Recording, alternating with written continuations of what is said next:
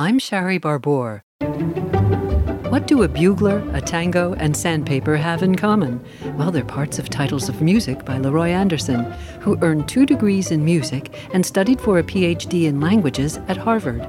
He was fluent in nine of them. The trombonist arranged and composed for the university band and became its director.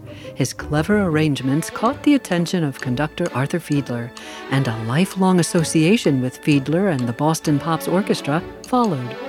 Remember the syncopated clock?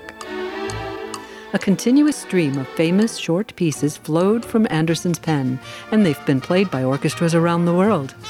He was also a conductor, and the studio recordings of Anderson conducting his music were extremely successful. Blue Tango was the first instrumental recording to sell a million copies, and it reached number one on the Billboard charts. He focused on light orchestral music and filled his pieces with optimism and catchy melodies, especially in the famous holiday classic Sleigh Ride. Don't be surprised at the number of tunes you may recognize by him or the unusual percussion effects he used. Anderson's music has been heard as radio and television themes and in movies. Who's Minding the Store featured the typewriter. Recent movies, including Elf and The Simpsons, use Anderson's music too.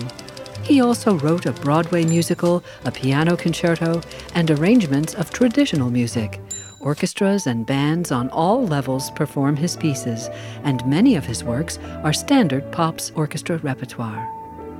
Honors and awards include a house placed on the National Register of Historic Places, a star on the Hollywood Walk of Fame, and induction into the Songwriters Hall of Fame.